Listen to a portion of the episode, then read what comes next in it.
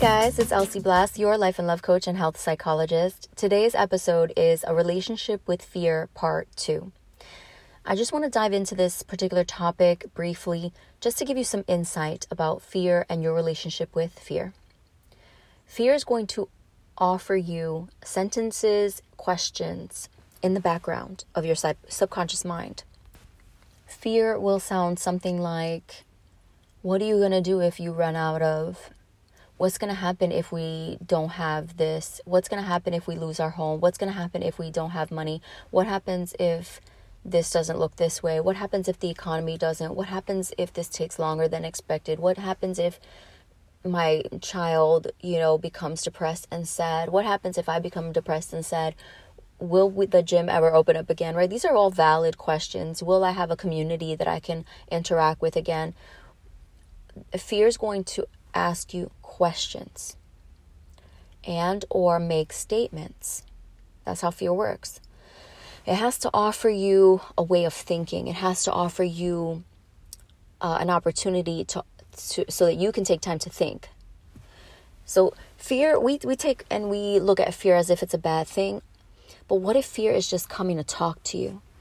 What if we take away the negative aspects of fear and say, "Oh, fear is just trying to have a conversation with me." Fear is just saying, "Hey, Al, have you thought about this? Have you thought about this? Did you think this through?" So I think that sometimes fear needs to be reminded of the truth. No, I haven't thought that through, or yes, I did think that through. It's under control. What I'll need during that time when that shows up, I will have. Before that starts coming into play, I'll see signs and I'll start preparing. I trust that, I, that I will always be in preparation of what is to come. I promise myself and I trust myself. But do you? Do you trust yourself? Because if you trust in a higher source and if you trust in yourself, then you can offer fear peace of mind.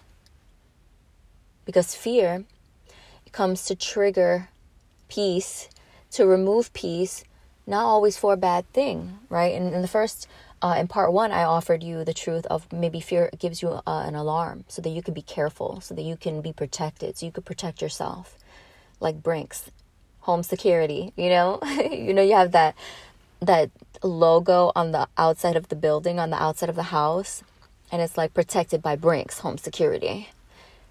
Well, guess what? Fear is home security. It's Brinks. Fear is Brinks home security. It's there to protect you. It's there to send off the alarm to say, hey, we have an intruder of thought. We have an intruder of possibilities. We have an intruder here. What are we doing to protect? Right? So you got to send the police. The moment the alarm goes off, the police get notified and they call in, right? And they're like, hey, what's going on? Well, the police is you, your higher self your higher self says, Hey, what's going on? I hear this alarm. What's that bullshit about? Who's on the premises? Right? What thought process is on the premises at this time? And so it's your responsibility to check in with fear and offer fear peace with the law. Right? Fear has to submit to the law. People who are not supposed to be on the premises have to submit to the law right? So offer yourself the law. What's the law for you? You know, we I, I used to live by this conduct of the Bible, right? Um, there's the law, there are rules. We live by the law of the land in our own cities, in our own counties, in our own state, in our own country. We submit to the law. Well, I need you to write down your law. One of my law rules, one of my rules is I don't allow stress. So the moment stress shows up, I have to submit to peace and relaxation. I have to offer myself truth, which is my code of conduct. Right? So offer yourself the law. One of my law, one of my laws uh, that have been passed by my own Congress is when fear shows up, I talk to fear. I give fear the opposite of what it's offering me. That's my number one law rule. Uh, Elsie's law. is, we're gonna call these Elsie's law, um, or SLM law, right? I speak to fear and I give it the opposite of what it's giving me. So if fear says, "What what it what happens if there's not enough?" Well, my response is, "I live an abundant life. I will always find resources to take care of myself." Period. What else you got? Right? So fear's going to offer you another statement. What about this? You offer yourself the affirmation of the thing that fear is telling you won't be available to you. You won't be able to experience. Fear is going to offer you these truths. You offer fear a conversation. You have to offer fear the opposite, a statement of affirmation, so that fear can shut the fuck up, right? Excuse the language. This this podcast is uh, apparently rated mature. So let's put our let's put our headphones on, guys. I never know what what I'm gonna say in an episode because I don't plan any of my episodes anymore. I haven't planned an episode in like two years. I just maybe even three. I just go with it. I don't have time. Uh, I don't want to offer my time to prefix something. Sometimes I do. Uh, if, if something comes up and I feel like it's really juicy and I don't want to lose it, but I can't record at the moment, I do it. But I never know, right? So let's just uh, make sure we have headphones on or there's no children around. All right, so now we're talking about your relationship with fear and how fear is the protect it's it, the home is protected by Brinks, the home security, which is fear. And you are the police officer and you come to make sure that fear obeys the law. So write down your laws um, one of my, like I shared with you, one of my laws is the affirmation, the higher way, the opposite of what fear is offering me to talk back to fear. So I want you to write down some of your laws. This is your code of conduct. This is how you're going to live your life. This is the blueprint that is within you. And you might say, well, Elsie, I don't know what else to come up with. What other laws? Well, look at what makes you feel uncomfortable and look at how you respond to it and how you can respond to it. So write down how you can respond to the one thing that keeps showing up in your life over and over and over again with whether it's with different people, places or things and start creating a law for yourself. You have to live up to your own law, your own blueprint, your own code of conduct. And that's the way you live your highest vibration in your life and then you vibrate that out and you attract the very things outside of that to accommodate and to uh, form to what you're already vibrating out because it's meeting your vibration. So, with that being said, having a relationship with fear is making sure that fear doesn't vibrate in your body, but that you vibrate the highest vibrational vibration that will push away fear and say, You can't coexist with me because I'm too high for this that you're offering me. I'm in a higher realm right now. You, whatever you're offering me is not going to be of service to me. It, I, it can't vibrate here with me. You can't share space. Lower uh, vibration fear um, and the and you vibrating a new thought process can't coexist in the same body. You have to vibrate either a positive or a, or a negative, a higher vibration or a low vibration. And so you can uh, you can vibrate a low vibration if you choose to, like I did, and I, I shared with you in the first um, in part one of having a relationship with fear. You know, I allow myself to vibrate vi- uh, fear. Um, but I did it for multiple reasons. And I think I share uh, maybe a couple of reasons with you guys, but you know, um, let me see if there's any other reasons why I decided to vibrate that. I think one of uh, one of the other reasons was because sometimes I really feel like I need to honor my body and honor my flesh and honor my soul. Um, my soul wants to feel a certain way. My soul wants to be in a low vibration, maybe f- expand on fear a little bit. But when I do that, I always know that it's for a higher purpose, that it's going to create in me um, a different version of myself that will be of service to me and to others. So when you're a leader, um, or if, if you're just a person that wants to experience fear, that's fine. Just make sure that you have skills and tools in place to bring yourself out of fear when you allow fear to take over because fear is not going to want to let go of power. that's something you have to understand about your relationship with fear is that when you give your power over to fear, when you give power over to scarcity, when you give power over to a lower vibration, it takes the power and it sub- subdues you. And so it's harder to come out and to take your power back when you've given your power away. You see, maybe higher source or a deity or you yourself have built up power within you. You know, I teach so much about taking your power back and taking your power and holding on to your power.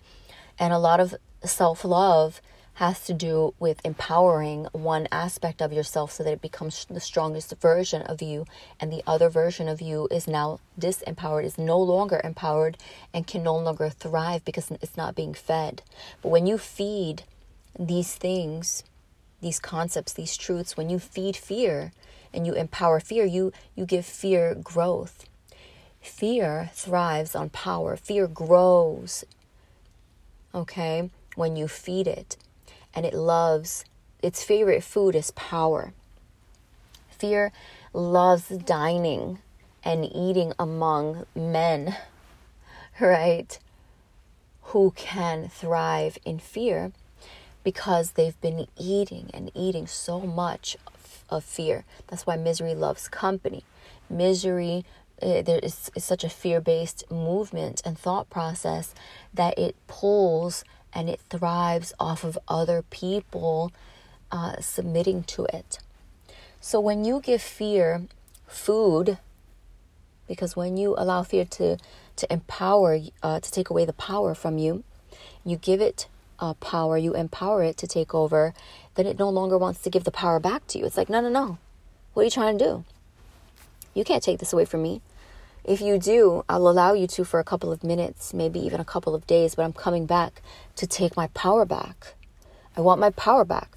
So, in this episode of Smart Love Moves, I want you to take your power back and speak to fear, have a conversation with fear, and you can start that by writing down all of your fear points. What are you fearful of? And then I want you to write down its opposite, its affirmation in, in some form and fashion. and if you're um, and if you're needing help with this particular exercise and teaching, I want you to reach out to me. Right now, I'm having sessions, and it's on a super special, super special, sixty-five dollars for 60 minutes. it's almost unheard of. Those are prices that I haven't had since, wow, I don't even know. Uh, oh wow, I, am so um, I have been so far past that point. It's been about at least four or five years, maybe five five years. So, um, and I've just grown and grown and, and leaped. And so I, I'm offering you this opportunity to work on yourself, work on your self love. Sessions are $65 for 60 minutes. For 30 minutes, it's $35. Schedule your session $35 for 30 minutes is so affordable. We can get so much covered in that Power Pack 35 minutes. Trust me, I'm a G. And all right, so and, and you know I'm a G, that's why you're listening, right? that's why we're here. All right. So write down your what fear is offering you, those truths. Write down your affirmations. If you need help, of course, schedule a session, right? Um, and then I want you to have the conversation, part three of this exercise. So, part one is write it down what fear is offering you.